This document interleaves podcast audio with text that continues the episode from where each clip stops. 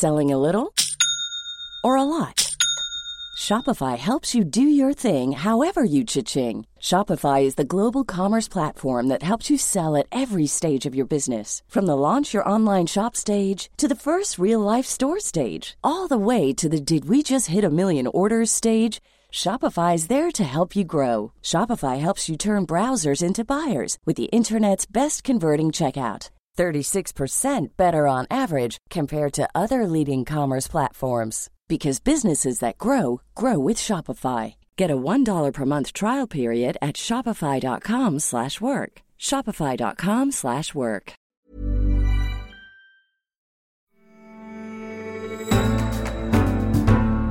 You're listening to The Economist Asks. I'm Anne McElvoy.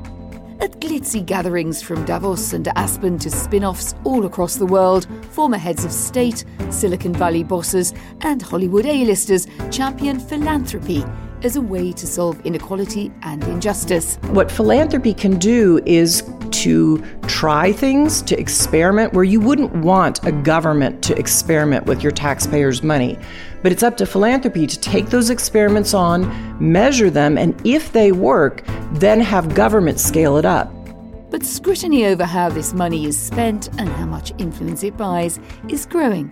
And that's provoking questions over whether philanthropists' dollars might have been better used elsewhere or sacrificed earlier.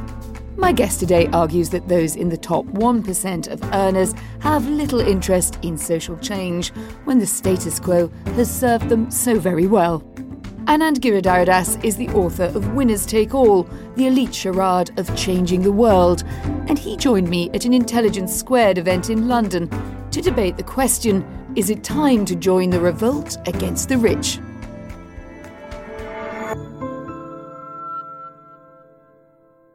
First of all, I have a feeling, I, have never taken a survey, but I have a feeling that girls in Africa are tired of being empowered by men in Davos. Um, um, I think girls in Africa like have this figured out. I, I called this January while Davos was going on, I, I, called for it to be, well, right before it went on, I called for it to be canceled. Uh, that did not happen. Um, I called for then this to be the last. We're not sure that that's going to happen. It probably won't, as you can imagine. And the reason I did was is this merely, I mean, I think nobody maybe, not many people, would, would agree it's a bit of a spectacle and it's not doing maybe as much good as they pretend. But is it problematic or is it just yeah. kind of an irritating sideshow? That's an interesting question. And I think probably the default assumption we have is it's an irritating sideshow. They're going there to perform and they're not really necessarily doing the things they say they do. There are many sincere people there also. Let's not, you know, a, a lot of good human rights people and, and whatever go there because they raise money from the plutocrats. But I actually started to think that these things are actively problematic. And let me, let me explain why. If you are a very, very wealthy person who benefits from some of the policies I talked about earlier austerity, low taxes, deregulation, um, not having competition enforcement, so you have one company for shopping, one company for search, one company for this and that. If you benefit from those policies, and you know there's a lot of public pressure out there in a lot of places to actually reverse those policies, question those policies, right? If you, as a rich person, just sit in your velvet robe in your English country house or your house in Greenwich, Connecticut, right, and just go on Twitter and make videos while smoking a cigar and drinking brandy mm-hmm. about how you really think taxes should be kept low, I don't think your opinion is going to help you, right? I think that's actually going to backfire. I think people would raise your taxes as soon as they saw that video, right? Yeah, that, you're not much of a loss to the PR industry on that one. Correct. So I think what it becomes very important to do is first, as a plutocrat, acquire a respectability on social questions that gives you the authority when talking about your own interests to sound like someone who should be listened to. And that takes work. So what does that? Empowering girls in Africa does that. Right? Because suddenly the hedge fund manager on the panel in Davos is not a hedge fund manager on a panel in Davos. He is a man who cares about girls in Africa. That's now what you see when you see him, because that's what he's been talking about for the last hour. Or, or Michael Dell sitting at Davos is not a guy who's just actually trying to shoot down one of the more interesting new tax proposals in the United States. He's a guy, he's a philanthropist. He's someone who's here to change the world. And as soon as they acquire the moral glow, that's simply the giving, but also just being part of those Davos conversations, those Aspen conversations, that moral glow becomes very useful to them. And I've talked to people in this world about it. They understand that. And it allows them, when they then go to the same senator or congressman who they were hanging out with in, in Bahama, in the Bahamas or wherever else, and they say, so great to see you at that Empowering Africa Girls thing. Um, hey, I want to talk to you about the carried interest tax loophole. Could you guys go easy on that? It's a much, much easier conversation. Let me just take the other side of this. Something comes out of the other end of it. And as much as you say girls in Africa might have had enough of being empowered by men at Davos or indeed by other well meaning NGOs, all those who, who sort of profit from it being a bit of a fashionable cause. But actually, girls do need to be educated in Africa, and actually, government's not very good at it. And actually, you do have quite a lot of solutions, technology, and know how locked up in these companies, which is part of the reason they got rich was tax rates, but part of the reason was they're quite smart at what they do. And you know that because you work for McKinsey, right? And you probably had to do a lot of analysis of, of what was going right with companies before you did what you think is going wrong. So the end product, if you say, I, I think this is awful, you're dressing yourself up in it, uh, and you have perhaps ulterior motives, is that nothing comes or less comes out of the tap at the other end. What do you say? What I say is that this analysis relies on an accounting system that ignore that, that only counts the gestures of do-gooding that they do, and then they come home with those bracelets. I mean, you can tell how rich a hedge fund manager is in New York by how many Africa bracelets. Watch on this hand the Africa bracelet collection here. Real, like the billionaire hedge fund managers. There's about 30 people eight, sitting on their hands right 10, now. Eh? it's okay. They're not hedge fund manager bracelets if you're not a hedge fund manager.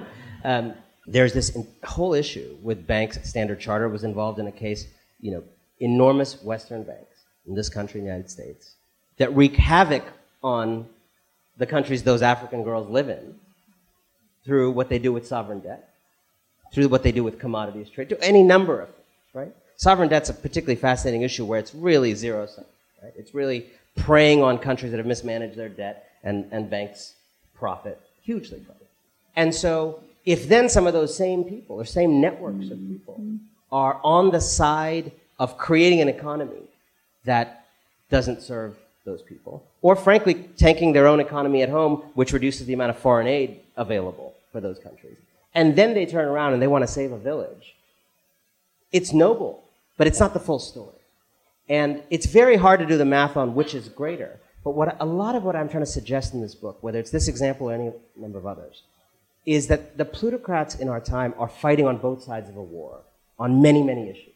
So, yes, their hearts may bleed for why you know, for, for helping immigrants in this country against the backlash. I'm sure that's a cause many people donate to. Wonderful. But I'm not sure there would be the backlash against immigrants in this country if the economy had been working better for 50, 60, 70% of people over the last 30, 40 years. So that shift you all did to the dynamic scheduling system at your company, the decision to outsource, the decision to actually route things through tax havens. Well, we're coming to the point where, the, where you, your list of alternatives is quite, there's quite a lot in there a bit of a magic mix. There's quite a lot. Of, I mean, one of the reasons immigrants come is because your economy is perceived as being productive and, and well managed. Well, it's better than where they come from, but it could work better for the people who are here, and it doesn't, and it often doesn't, because a lot of people want to make extra money. And I spent three years reporting on those people and understanding in great depth how they do it, which they which they explained to me. I had people sitting there, you know, explaining to me on the record all the philanthropic stuff. Can we go off the record now? So here's the tax trusts that I've set up for my children. And I feel very bad about it, but I want to talk to you about it because it helps me to talk about it. Right? Um, I have become the receptacle for the confessions of these people because actually, many of them understand that they are standing on an indefensible mountain. Well, that's actually what I was uh, uh, about to ask you in terms of personal response, perhaps before we could uh, go a bit deeper into some of the arguments and alternatives, is what kind of response did you get? Because it's spectacularly rude and very entertaining, your book, in, in this way, if you like. If you like to see sort of elegant cream pies being flung in the face of the rich and entitled, you, you know, you, have come to the right author. Um, I'm going to use what you just said as a blurb on the cover. There you go, I'll take that. I'll take that. We will take our fame where we can get it, right? Um, so what then then happens? And yet, I, I, see you've got interest from Bill Gates. Just tell us a bit about those conversations. Yeah, it's interesting. I mean, Bill Gates shocked me by writing a blurb for this book, which I was shocked by, and then he shocked me a year later in Davos when he was asked about my book. He insinuated that I was a communist. Um, so that was a significant shift uh, over the course over the course of those four or five months. um, or year. Um, look, you know, I think, to be totally honest, in the writing of this book, I walked a line that you, I think, you probably think about in your columns and, and other writings, where there's a certain level of pungency and ferocity where you may feel it, you may think it, you may have the evidence for it, but you'd lose people. And then there's a certain level of care and caution where you may have everybody listening to you, but you're not saying anything. And you gotta, you gotta walk that line. And I, that's what the editing process is for. There are a couple chapters, entire chapters, that didn't make it into here of my own choice because they were, the payoff was meanness more than substantive criticism of how this world works. And I, that wasn't what you I see doing. that danger in this kind of argument, indeed in polemic, full stop, and particularly in a time when people like to be a bit mean. Yes, but here's what I did that I think is different from a lot of polemic out there. This is a polemic in which the microphone in this book is almost 80% of the time in the hands of the people I'm criticizing. It is there. I went, I did what actually is very rare to do, frankly, in the Twitter age, which is when you disagree with someone, go to their house and ask them about it for 10 hours. Okay? So, yes, I have strong opinions, and yes, I can be a little, you know, flip on Twitter, but the reality is I actually practice an ancient profession here where when you actually disagree with someone, you go listen to them for 10 hours. And so the reaction to the book afterward, I think, has reflected the way I went about reporting the book, which is sure, there are some people who said this is terrible, and I can't engage with this. But actually, I have been shocked and humbled and, and actually wish that I would sometimes be as open as these people. People in this world who have used the book publicly, privately, to me, secondhand, I hear it through rumors and gossip, um, said, I'm going to use this book to look at my life again. Right? I have people emailing me saying they've changed their profession. I don't know if that's real or not, but they say that, they've done.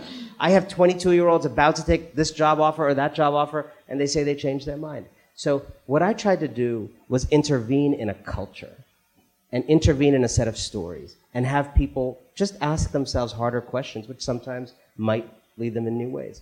And how much do you feel that you should be upfront about your own politics? You're on the progressivizing left end of the Democratic Party spectrum at a time of great turmoil in American politics.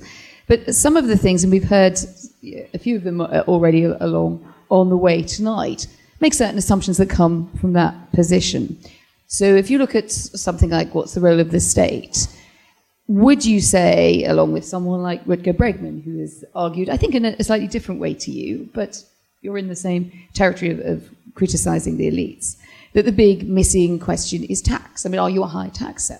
Because I think we need to know a bit more about what your alternatives are to, before we can be sure that we want to throw out the baby with the bathwater, get rid of the philanthropists, and maybe find that maybe Bill Gates was right. What do we take from your own politics? The simple answer is yes. I mean, I, I think on taxes specifically, but, but, but we have to understand when it comes to taxes or any of these other issues that the people calling for high taxes are not high taxers. Okay? They are people merely restoring normalcy after a 40 year war on government that happened in this country and happened in the United States and happened elsewhere. Okay? So when you are simply trying to undo an enormous ideological mistake, it is easy for the people who are living and dwelling and enjoying the mistake, believe in the mistake, to cast those ideas as radical. So you mean that a period of high taxation after the Second World War, when societies have been reconstructed after the terrific shock, material and otherwise, lasted- is the it lasted norm? But that's 70s in- that long a period, really. It lasted in the late 70s in the United States. And, and the reality is, the U.S. didn't have an income tax until early in the 20th century. So we don't, you know, we don't have as much history as you guys do. Um, but the reality is, the 1%, if you look at all the American indicators, everything was in a certain way until 1979, 1980. And suddenly, all the graphs change. right? And it was the Reagan era, the Thatcher era over here. It was government is the problem. There's no such thing as society, only men and women. It's, it's also Democrats in the United States who end up kind of playing in Ronald Reagan's stadium, even if on the other side of the field. You know, Bill Clinton, the era of big government is over. Barack Obama creates the first, his first new office in the White House, the Office of Social Innovation, which declares on its website, top-down programs from Washington don't work anymore.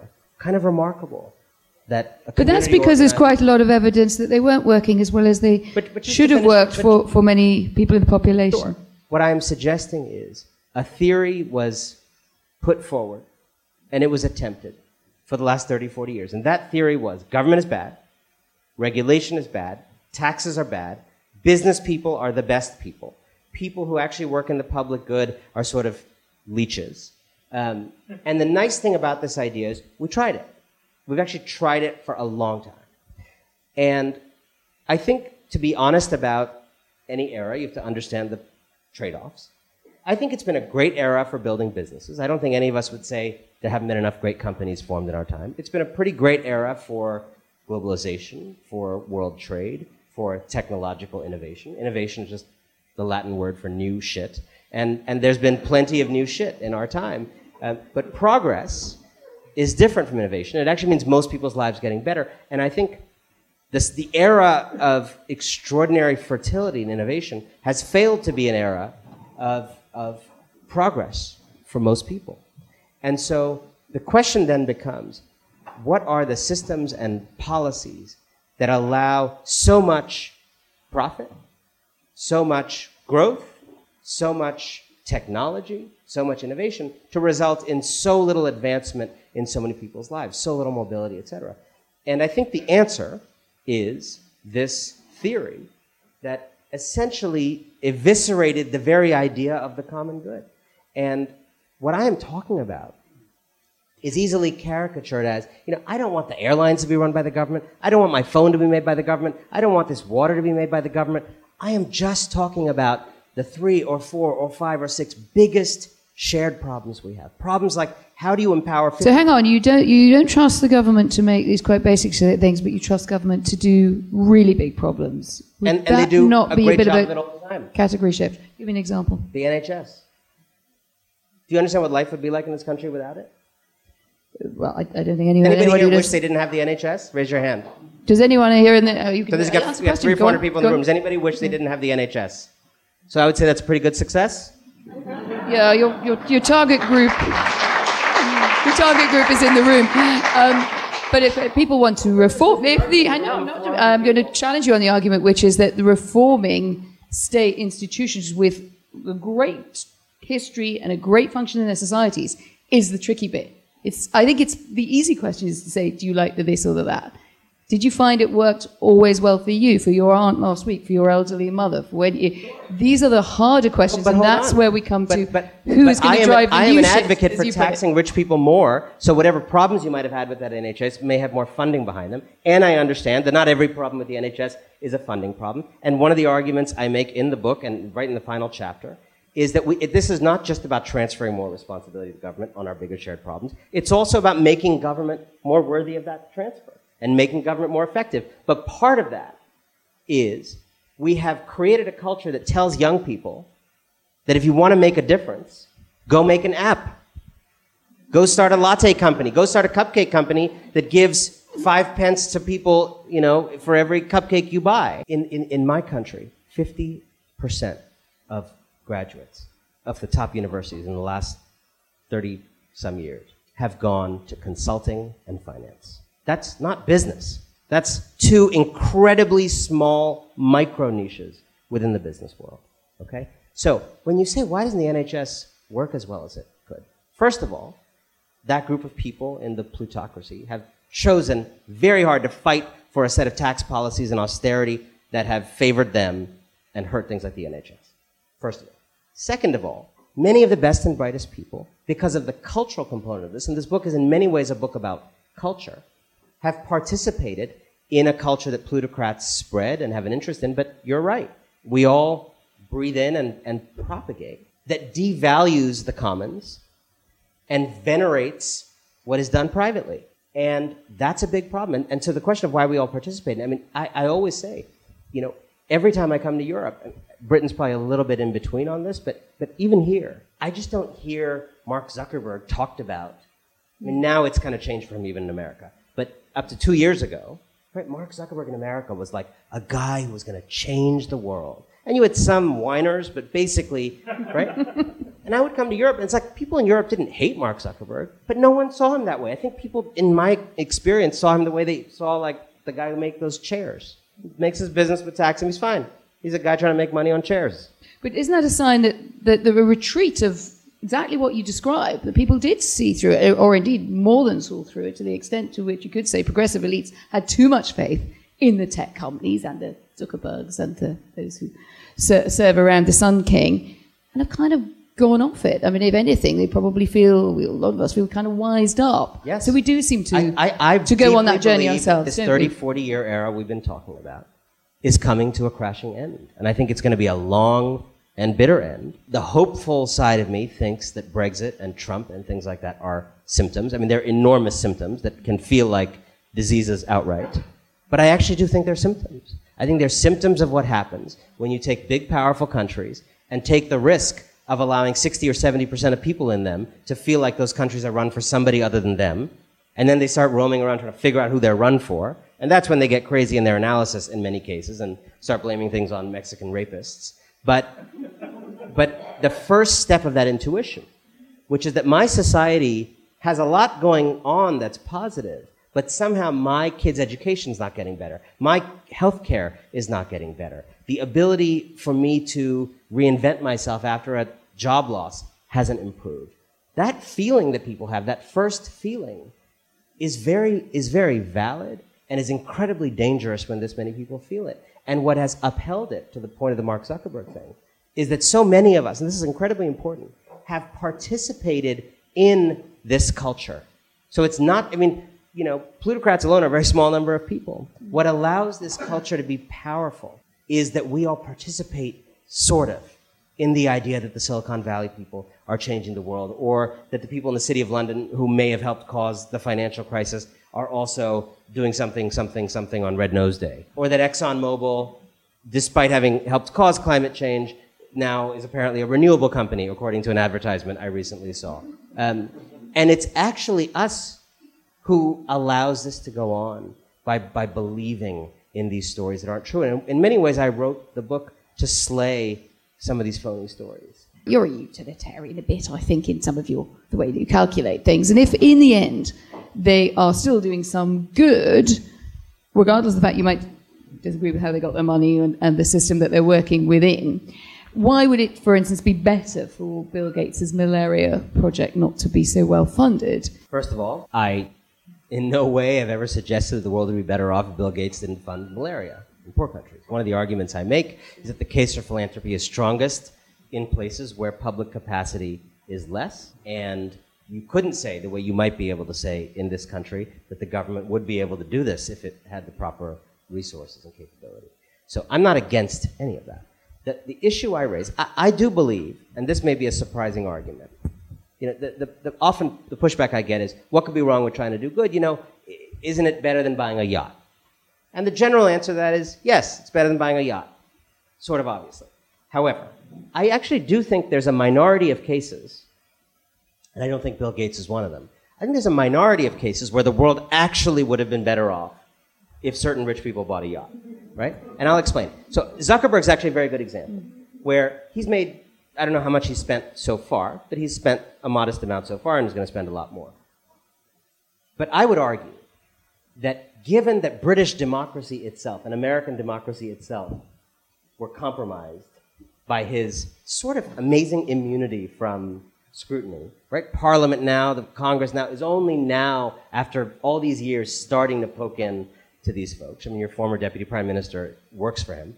Um, the, to my mind, if you subtracted a lot of the moral and philanthropic glow that Zuckerberg had over the last 10 years from being a philanthropist, a world changer, an empower of people, if you subtracted that, my guess is British parliamentary inquiries, American congressional inquiries, journalists, and others would have been up that guy much faster, sooner, and harder. And then you say, if that scrutiny had come five years earlier, what would be the effect on the world? Maybe we would have had an uncompromised election. Would that have been worth more than the money he's given away? I think actually maybe yeah. You can't, you can't see into the future. You don't know, and as much as you may think you know who you don't like, but you cannot really predict who is going to fall foul.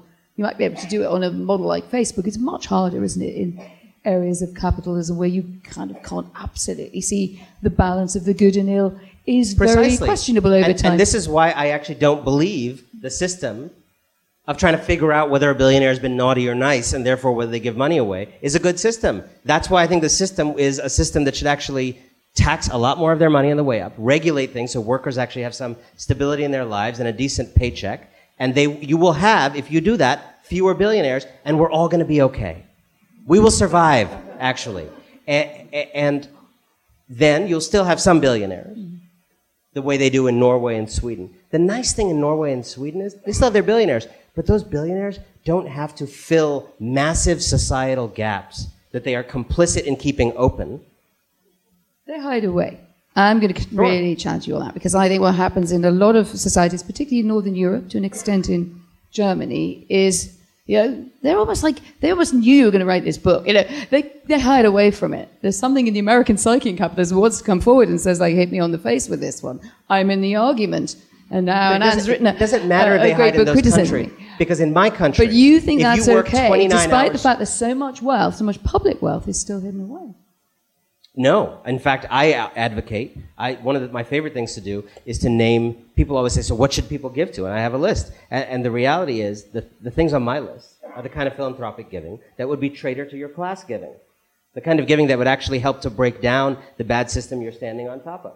If rich people want to prove their sincerity about changing the world, they shouldn't be absent on all the causes that would actually threaten their privilege but enhance the welfare of humanity. Last question. I'm going to take you back up that mountain to Davos we spoke about in the beginning, and you've got all the elites. Look at these elites in front of you. Look at how well heeled they are. Uh, you, these elites saying, "Look, we hear what you say. Uh, we think we have had a lot of power given to us, probably too much wealth, and we want to, in that awful phrase, give back."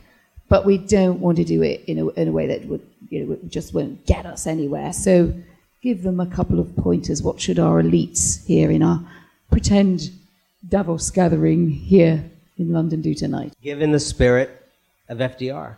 Give in a way that actually puts your own privilege at risk. Give in ways that increase the odds that the bad system that allowed you to make your money will be broken down through your giving. Give in a way that actually makes it harder for anybody to ever again make as disproportionate, to use a word Mackenzie Bezos used about her fortune, to make a disproportionate fortune. You know, she talked about, I have a disproportionate amount of money. Well, that's true. But I would hope that when she and others give, she's giving in ways that make it harder to make a disproportionate, which is the correct word, fortune next time. Uh, this is not a mystery. What, what, what a lot of people in, at the very, very top of the mountain have tried to convince us is that this is hard, this is unknowable, we have no idea. But the reality is, the basic rudiments of a decent, dignified life for most people are not a crazy mystery. We know what achieves it. There's enough countries and enough variety to know they do this and they get that outcome. They do a bunch of those things, they get that outcome. You guys are similar to us, but you have the NHS and you get way different outcomes on that score.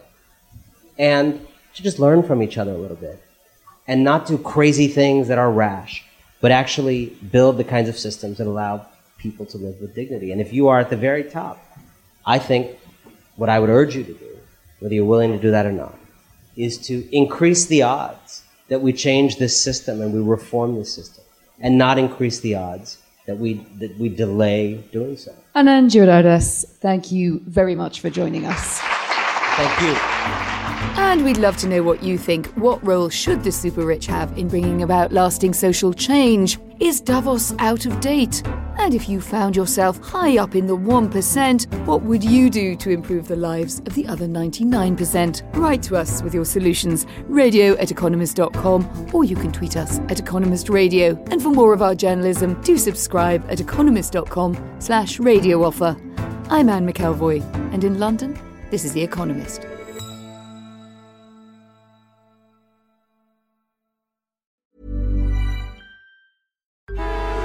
Traffic jams, tailgating, pileups. Ugh, the joys of driving. How could it get worse?